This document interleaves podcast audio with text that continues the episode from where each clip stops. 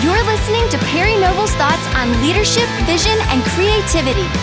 You can find Perry online at perrynoble.com. Hello and welcome to the August 2015 edition of the Perry Noble Leadership Podcast.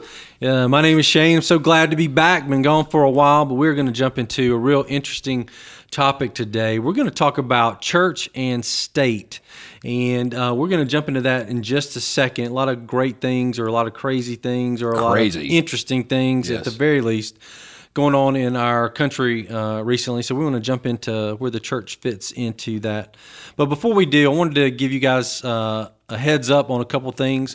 One is we have a kids and student ministry conference coming up on October the 17th. It's August. called- September. so I said, what did, I said October. You said October. I and said you said September, and it's but- actually August. but it's actually August. August. It can't be August. um, it's September. It is September. We're not editing any of this. Okay, this. so so let me back up and tell you that we have a Back that thing fabulous up. we have a fabulous That's a Christian song. kids and student ministry conference coming up called the Wave Conference. We got to make that noise when Yes, we do the every Wave time. Conference. It is in September. And it is on the 17th of Amen. September 2015. Yes. Which is a Thursday. Yes, it is. Okay, and so we want you to be a part of it. How can you get the information? Go to newspringnetwork.com. That's newspringnetwork.com to get all the information you need and be able to sign up or register to bring you or your team to that conference. You don't want to miss it. In addition to that, just let me say when you go to newspringnetwork.com, you're going to find that we've got lots of resources there that are absolutely for free. Uh, And when we say free, super free, I mean it's super free. other yeah. than the time it takes you to get it. Download it. Yep. Yeah, so that you know We even pay for the download. We do pay for the down. That's Yeah. exactly right. We eat the cost of that because we want to serve the kingdom, whether it's you know uh, production needs or kid needs or anything. Anything we can give away, we do uh, through that site. So go to that and check it out. And let me let me just say this: if you're considering coming to the conference, um, you, you're going. Well, you guys are a mega church, and y'all have eight squillion kids, and and you know, and I'm a I'm a youth pastor, and I'm part time, and I've only got eight kids, and will this really speak to me? The answer is yes. I don't care if you've got five kids in your youth group, or 5,000 kids in your youth group or children in your children's group or whatever, this will minister. I started at a church that averaged 100 people on a Sunday morning and 10 students. And so some of the things I know that I'm going to be teaching, some of the things that um, Brad and Sherry and a lot of our breakouts, they're scalable for any size church. So if you're kind of like, oh my gosh, I don't have lights and sounds and bells and whistles and uh, you know, my first, youth- my personal, my first youth budget was five hundred dollars for the year. You can spend five hundred dollars on pizza, and so this will serve any size church. And I'm telling you, and and listen, get the senior pastor here. I mean, I've, I know I've said that multiple podcasts, but senior pastor being here is so important. So true. Anything that's really valuable uh, and that works is scalable. Yep. It has to be, Yep. or it's limited. What we want to share is just uh, a heart for kids and a way to reach them, no matter what the size of your church is. Yep. So, please uh, come be a part of that. It's going to be a lot of fun. Uh, all right. Well, today, Perry, jumping into our topic, you know, we've all heard the phrase separation between church and state. I think most everybody would agree uh, that that dynamic is a pretty good setup for the church and the government. Uh, recently, though, there have been several issues that have caused that line to get very blurry. Uh, in addition, every church exists inside of some level of governmental authority or particular culture. And how the church leverages that position is important, uh, at least we think it is. Uh, so today we're going to talk about how the church and state can coexist and look at some ways that the church can actually leverage the things going on in our culture and in our government to reach more people. So as we jump into to that idea, Perry, let me just ask you this question right out of the gate. How do you understand the concept of separation of church and state? Well, it's so funny. Um, it's it's actually not funny. it's frustrating. The number of highly educated people that will quote separation of church and state. I mean, I've seen lawyers on television talk about, well, you know, separation of church and state. Um, the phrase separation of church and state doesn't actually exist in the Constitution. It doesn't exist in the Declaration of Independence. It's not in the Bill of Rights. It was actually first um, phrased in a letter from Thomas Jefferson to the Danbury Baptist Association in 1802, and he was referring to the First Amendment of the United States. Um, and in that, he said, I contemplate with a sovereign reverence that that act of the whole American people, which declared that their legislature should, quote, make no law respecting an establishment of religion or prohibiting the free exercise thereof, unquote, thus building a wall of separation between church and state. That's where the phrase comes from. So it's not even in any of our founding documents. And so um, I think I think a lot of people throw up the smoke screen of separation of church and state because number one, they believe or they've bought into the lie, and this is something I walked our church through. We bought into the lie that there's a line between the secular and the spiritual.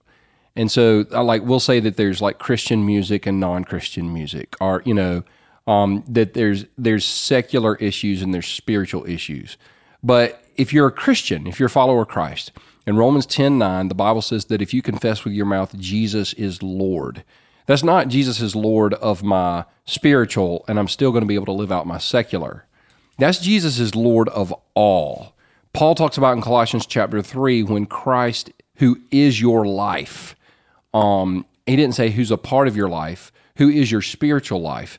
And so, one of the things that I think um, leaders in particular have to get past is we are not called by our Constitution nor by Scripture um, to live out this idea of separation of church and state because Jesus is Lord of everything we do. That's good. Um, but let me ask you this Do you think it's a good idea uh, for churches to be involved in politics? Because usually that's where this topic yeah, comes up. Yeah, yeah, yes and no. Or this concept comes up. I think it's a good idea for the church to be involved in politics in regards to the fact that we're going to talk about the we're going to talk about the issues. I don't think I'm personally against like we're not going to do voters guides. Um, we've uh, it, it's it's kind of funny. It's election season is upon us, and so in the past and in this section uh, already, our church has been contacted by candidates who um, want some stage time. And um, our answer has always been no. Um, we're not going to give stage time. And, and my reason is very simple. Um, if they were to get elected and I were to go to Washington, D.C., they wouldn't give me stage time. And I feel like what the church is doing is way more important than what they're doing anyway. Um, on the flip side, if a political candidate, whether it be the mayor of a city or the governor or a congressman um, uh, or senator wants to meet and chat, um, I'll do that all day long. because it's a chance to number one, it's a chance to learn. I mean, they're leaders, or they wouldn't be in that position for me. But number two, if I have a chance to maybe make some sort of positive influence um, with them, or if I can pray for them or serve them. You know, Scripture tells us to pray for for governing authorities. Uh, I think Paul, that was First Timothy chapter two, where Paul told Timothy to do that. Um, I think that level is okay. I think it gets to an insane level when um, we start telling people who to vote for. Um, we pass out the voters' registration guides, which are nothing more than mass propaganda for like one side or the other. Um, I think I think that's when it becomes dangerous. Is when the church actually begins endorsing a political candidate. That's good. I just had this thought that we want unity when it with between church and state when it supports our cause. Yeah. But we want separation between church and state when it doesn't. Yeah. So at some level the church would want to use politicians to get something done or politicians would want to use the church to get something done. And what you said you know, initially I think is really good that it's it's not about trying to separate sacred or secular. Right. Uh, it's trying to realize that the Bible has something to say to us all. Uh, and in regards to that, you know, we are uh, just finishing up, or we just finished up a series called America. That's America. apostrophe M E R I C A. America. For those of you that live north of the Mason Dixon line. America. Uh, but we did it this past July, and we were planning it initially really uh, to be fun and celebrate the fact that we live in this great country. Uh, but then several things happened uh, in our uh, country. We had the Supreme Court of the United States say that it's okay for there to be same sex marriage.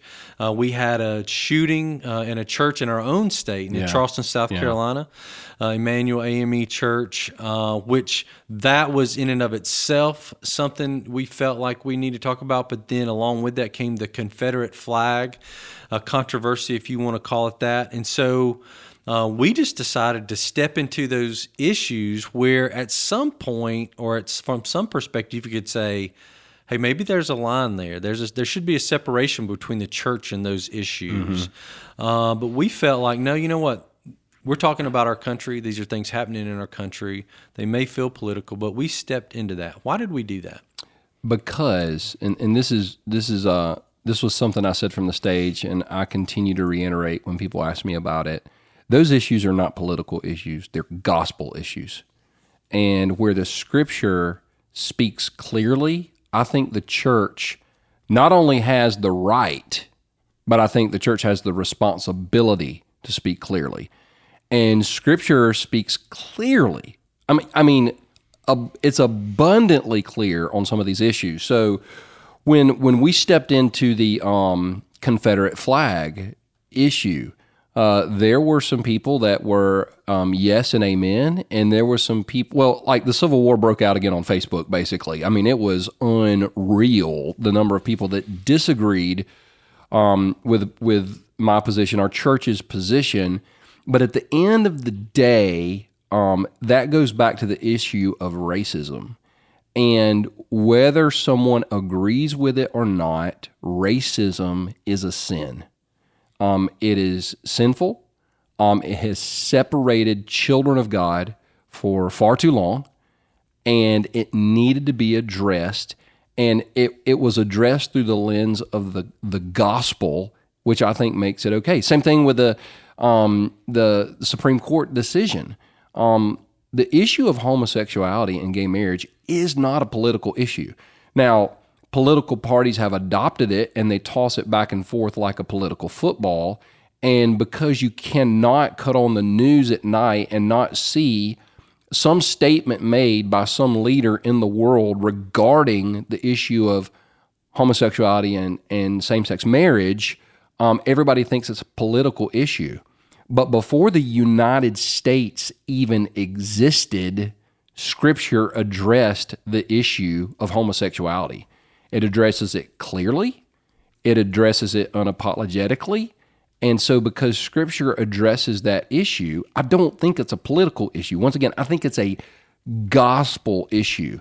And um, I think the, the most important thing, if you're going to address issues like this, it's not what you say, it's how you say it that's really going to matter the most. That's really good. You know, I was thinking as I was thinking about this topic of asking you, you know, do you think this pushed us past that, you know, line, whatever the line is of separation, uh, or made us a church pushing politics? But something you said there just made me think about this. Let me phrase the question like this. So these issues are gospel issues. Yes. And at some level, that means uh, because they're in the public's eye, that means they're in our church attenders' eye. This is really felt needs. Our, our church people need to know how do I deal with this? How do I react or how do I respond to people that think this or that or the flag or gay marriage and all that sort of stuff?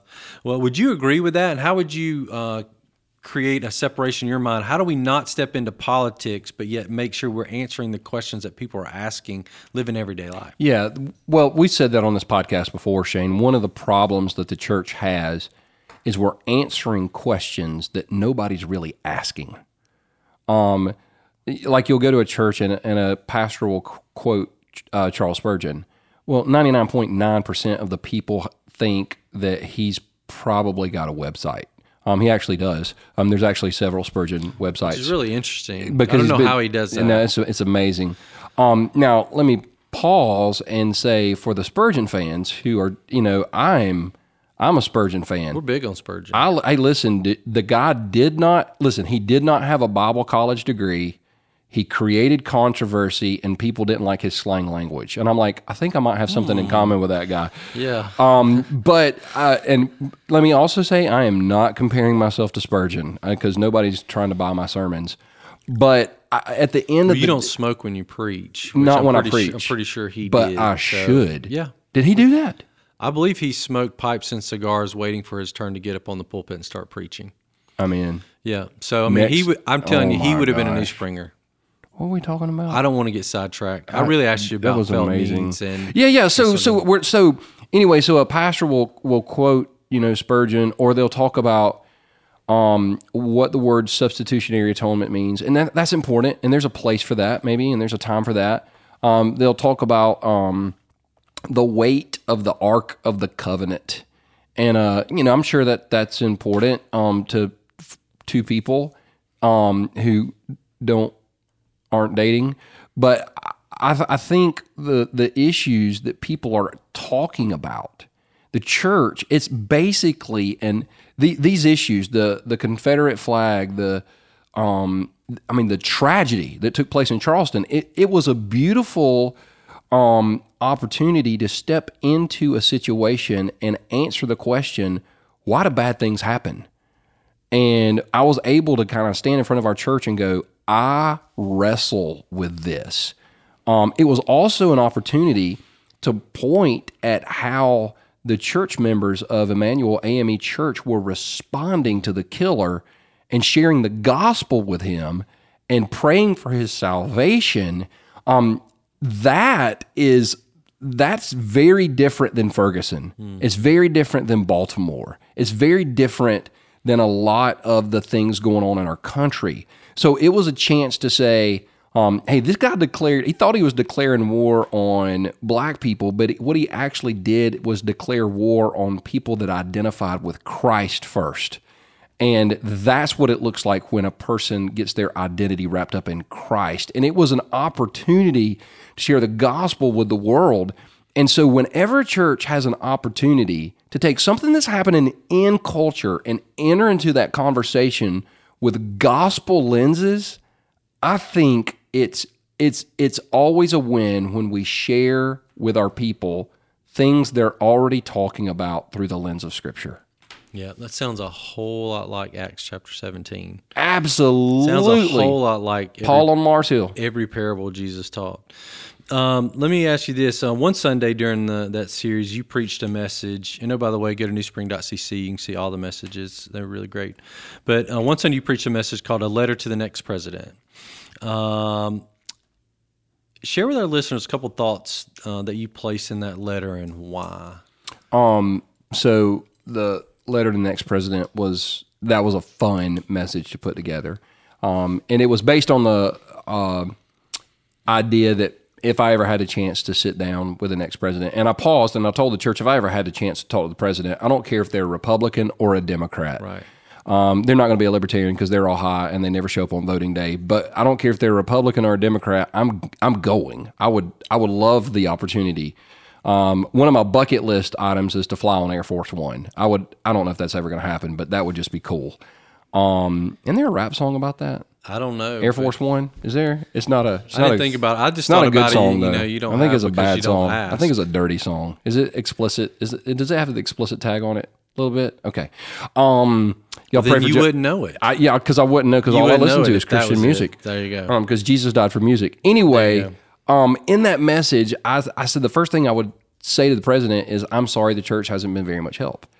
And at the end of the day, I think um, over in American history, specifically the past 30 years, that the church has probably done um, way more damage than we've done help because we've uh, Jesus said in John chapter 13 verse 34 and 35 that um, the world would know we're his followers by the way we love one another and um, we have not done a good job of loving one another and I would lump myself into the we category there um, I you know social media I think has made it easier to sin and um, was it Jesus said in Matthew 12, 36 that um, one day we'll help be held accountable for every careless word we have spoken. And I'm not worried about the words I've spoken. I'm, some of us should be worried about the words on our Facebook thread. yeah. Um, and so I just, you know, I would just say I'm sorry for the way the church is. We're going to try to work a little harder and do a little bit more. Um, did you have a thought on that? You were you No, no, no. Just amen. And I mean, I put me in the list of people have done and said things they wish they hadn't. Yeah, but and so you know that's one of the things. Um, another thing um I, I hit on that was really tense was protect the rights of the unborn. Um, and I talked about the abortion industry, and um, you know I spe- specifically spoke to ladies in our church that had had abortions, or or maybe men that had paid for an abortion, and talked to them about the love and the forgiveness and the mercy and the healing found in Christ, and that you know I didn't call them baby killers, and I didn't say you produced the next Holocaust. And you know, it's once again, it's not what you say; it's how you say it. Um, and uh, but I did talk about how abortion's not a political issue; it's a gospel issue. And with um, the stuff that's came out about Planned Parenthood in the past several weeks about you know it it's just overwhelmingly something that's dominating the the the news headlines. Um, I think I said uh, protect protect my rights as an American to pr- protect my religious freedom. In other words, don't tell me because I believe that that it's not okay for same sex couples to be married that, that that's a hate crime. I don't because I don't hate th- them. I don't hate people that disagree. It, it's it's I can tolerance. eh, What we try what we try to do is we've turned um, acceptance into approval Yep. and uh, I can accept you without approving of what you do. And so I would just, you know, and so I, I hit on things like that. Um, and then at the end, I said, I'm praying for you. You know, I want you to lead. I want you to lead with passion and conviction. And um, anyway, it was a it was a fun message, I think, for our church to kind of step into the political arena without being told how to vote or who to vote for. Yep. I love that too. Again, I think with the, this whole idea of separation of church and state, that there are leaders, Democrat, Republican, doesn't matter. The Bible says we're under their authority. Romans 13 says God placed them there. Yep.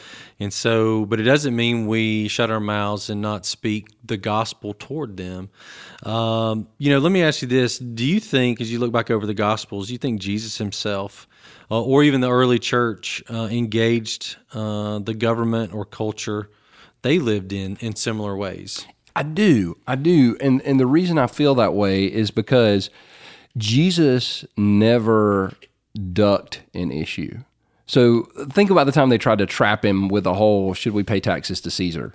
He didn't go, well, you know, that's a that's a government issue. I'm and so kingdom of heaven. yeah, I'm I'm gonna. T-. No, he was like, um, give to Caesar what is Caesar's, and give to God's what is God's, and like everybody's mouth like dropped wide open, and they walked away, and you know, um, they came to to him local government. You know, they had to pay the temple tax, and Jesus, you know, sent Peter fishing, and Peter found the fish and got the coin and paid the temple tax, and so he was. I mean, he demonstrated and the, i'm gonna push the pause button the other thing that people say well you know jesus wasn't really involved in politics is we got to understand that israel at the time was occupied by the roman army Yeah.